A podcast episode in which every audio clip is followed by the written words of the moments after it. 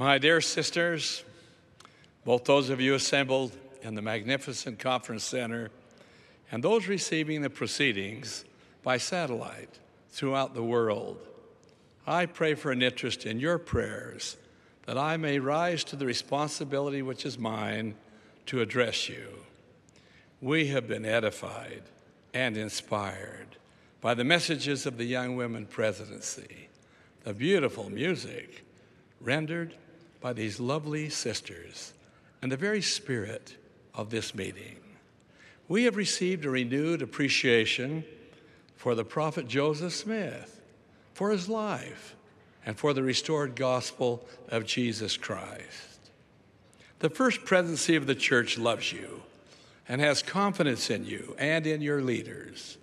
You are an example of righteousness in a world which desperately needs your influence and your strength. Perhaps your battle cry might well be the charge given by the Apostle Paul to his beloved Timothy Be thou an example of the believers in word, in conversation, in charity, in spirit, in faith, in purity. Today, permissiveness, immorality, pornography, and the power of peer pressure cause many to be tossed on a sea of sin and crushed on the jagged reefs of lost opportunities, forfeited blessings, and shattered dreams. Precious young women, and you mothers, young women leaders, and advisors, may I leave with you a code of conduct to guide your footsteps safely through mortality and to the celestial kingdom of our Heavenly Father. I've divided my code of conduct into four parts. You have a heritage, honor it. You will meet temptation, withstand it. You know the truth, live it. You possess a testimony, share it. First, you have a heritage, honor it. There comes thundering to our ears the words from Mount Sinai honor thy father and thy mother. Young women, how your parents love you, how they pray for you. Honor them. How do you honor your parents? I like the words of William Shakespeare they do not love that do not show their love. There are countless ways in which you can show true love to your mothers and your fathers. You can obey them and follow their teachings, for they will never lead you astray. You can treat them with respect. They've sacrificed much and continue to sacrifice in your behalf. Be honest with your mother and your father one reflection of such honesty with parents is to communicate with them. Avoid the silent treatment. The clock ticks more loudly, its hands move more slowly when the night is dark, the hour is late, and a precious daughter has not yet come home. If you are detained, make a telephone call. Mom, Dad, we're okay. Just stop for something to eat. Don't worry, we're fine. Be home soon. A number of years ago, while attending a youth gathering at the Clarkston, Utah cemetery, where each of the group viewed the memorial which marks the grave of Martin Harris, one of the three witnesses to the Book of Mormon, I noticed another marker, a small stone in which was inscribed a name and this poignant verse A light from our household is gone. A voice we loved is stilled. A place is vacant in our hearts that never can be filled. My dear young sisters, don't wait until that light from your household is gone. Don't wait until that voice you know is stilled before you say, I love you, Mother. I love you, Father. Now is the time to think and the time to thank. I trust you will do both. You have a heritage, honor it. Next in our code of conduct, you will meet temptation, withstand it. The prophet Joseph faced temptation. Can you imagine the ridicule, the scorn, the mocking that must have been heaped upon him as he declared that he had seen a vision? I suppose it became almost unbearable for the boy. He no doubt knew that it would be easier to retract his statements concerning the vision and just get on with normal life. He did not, however, give in. These are his words I had actually seen a light, and in the midst of that light, I saw two personages, and they did in reality speak to me. And though I was hated and persecuted for saying I'd seen a vision, yet it was true. I had seen a vision. I knew it, and I knew that God knew it, and I could not deny it. Joseph Smith taught courage by example. He faced temptation and withstood it. Many of you are familiar with the play Camelot. I'd like to share with you one of my favorite lines from this production. As the difficulties among King Arthur, Sir Lancelot, Queen Guinevere deepen, King Arthur, King Arthur cautions we must not let our passions destroy our dreams. This plea I would leave with you tonight. Do not let your passions destroy your dreams. Withstand temptation. Remember the words from the Book of Mormon wickedness never was happiness. Essential to your success and happiness is the advice Choose your friends with caution. We tend to become like those whom we admire, and they're usually our friends.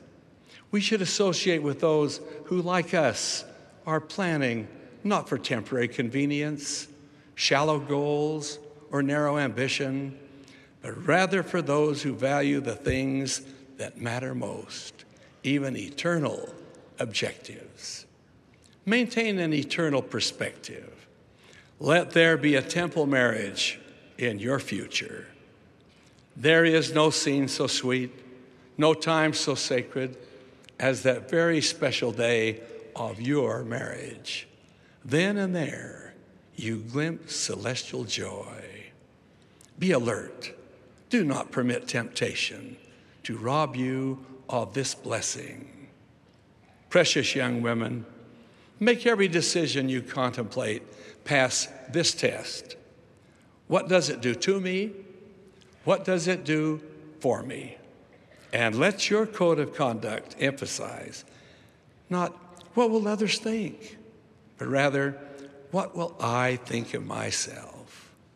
Be influenced by that still small voice.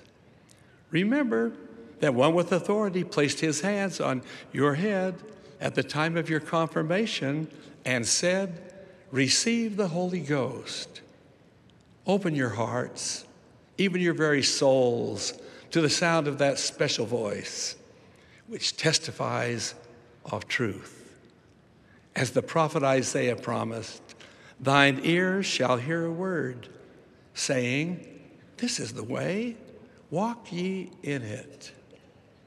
The tenor of our times is permissiveness.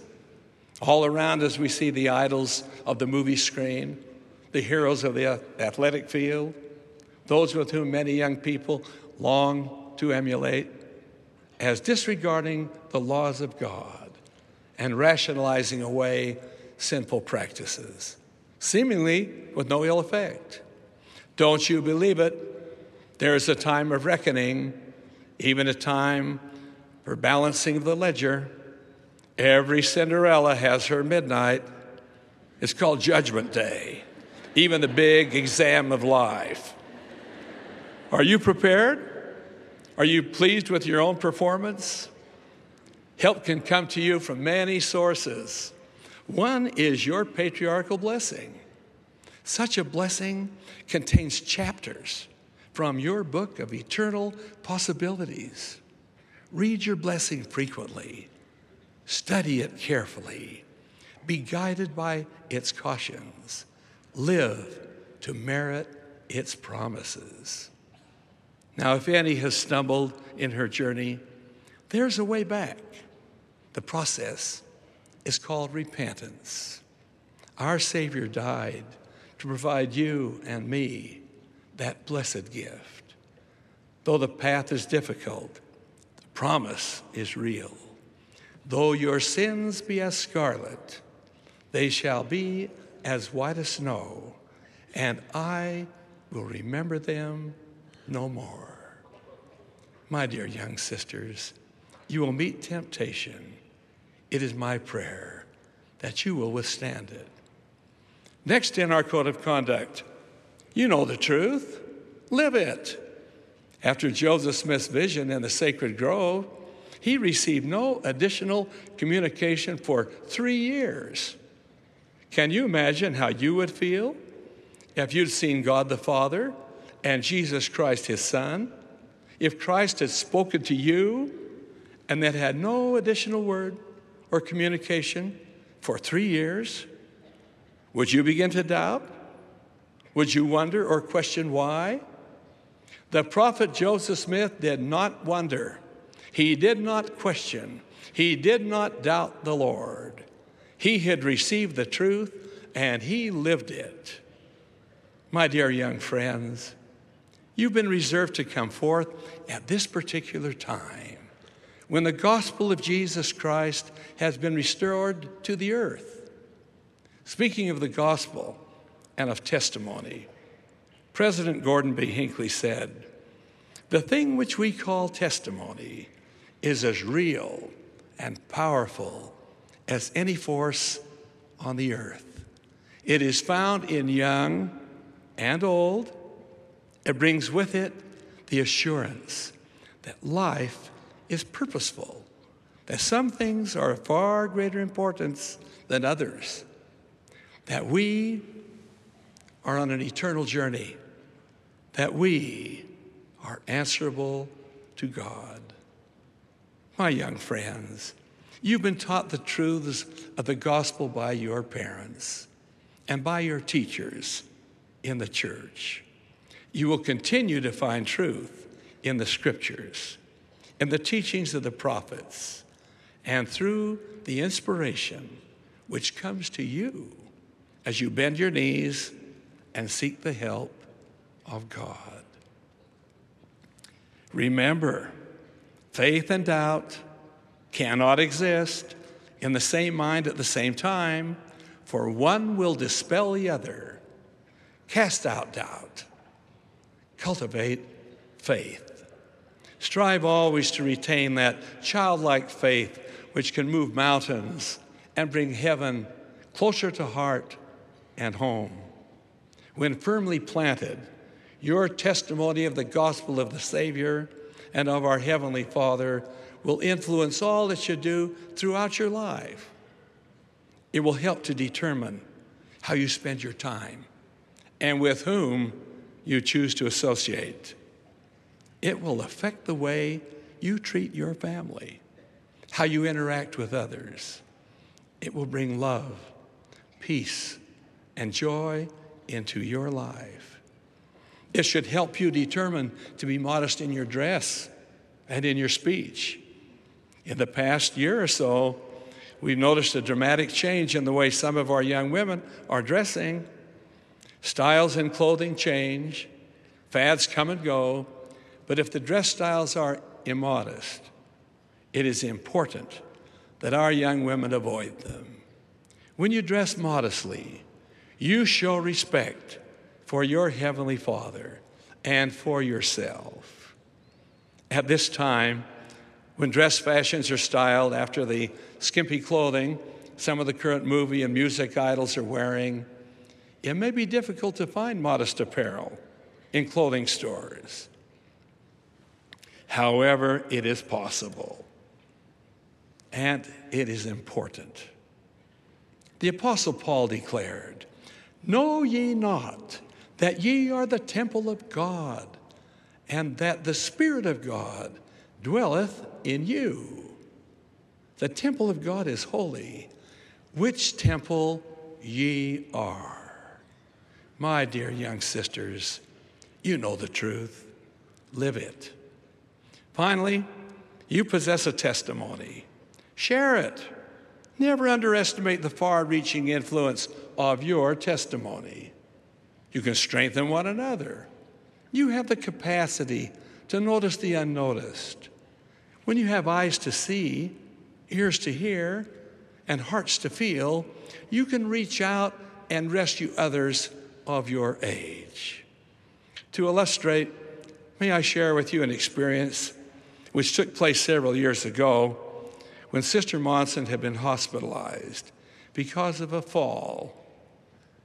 She asked me to go to the supermarket and purchase a few items. I'm sorry, but this was something I'd not done before. I had a shopping list which included potatoes. I promptly found a grocery cart and placed a number of potatoes in it. I knew nothing of the plastic bags in which purchases are normally placed. As I moved the cart along, the potatoes fell out and onto the floor, exiting two rather small openings in the back of the cart. A dutiful clerk hurried to my aid and called out, Let me help you. I tried to explain to her that my cart was defective.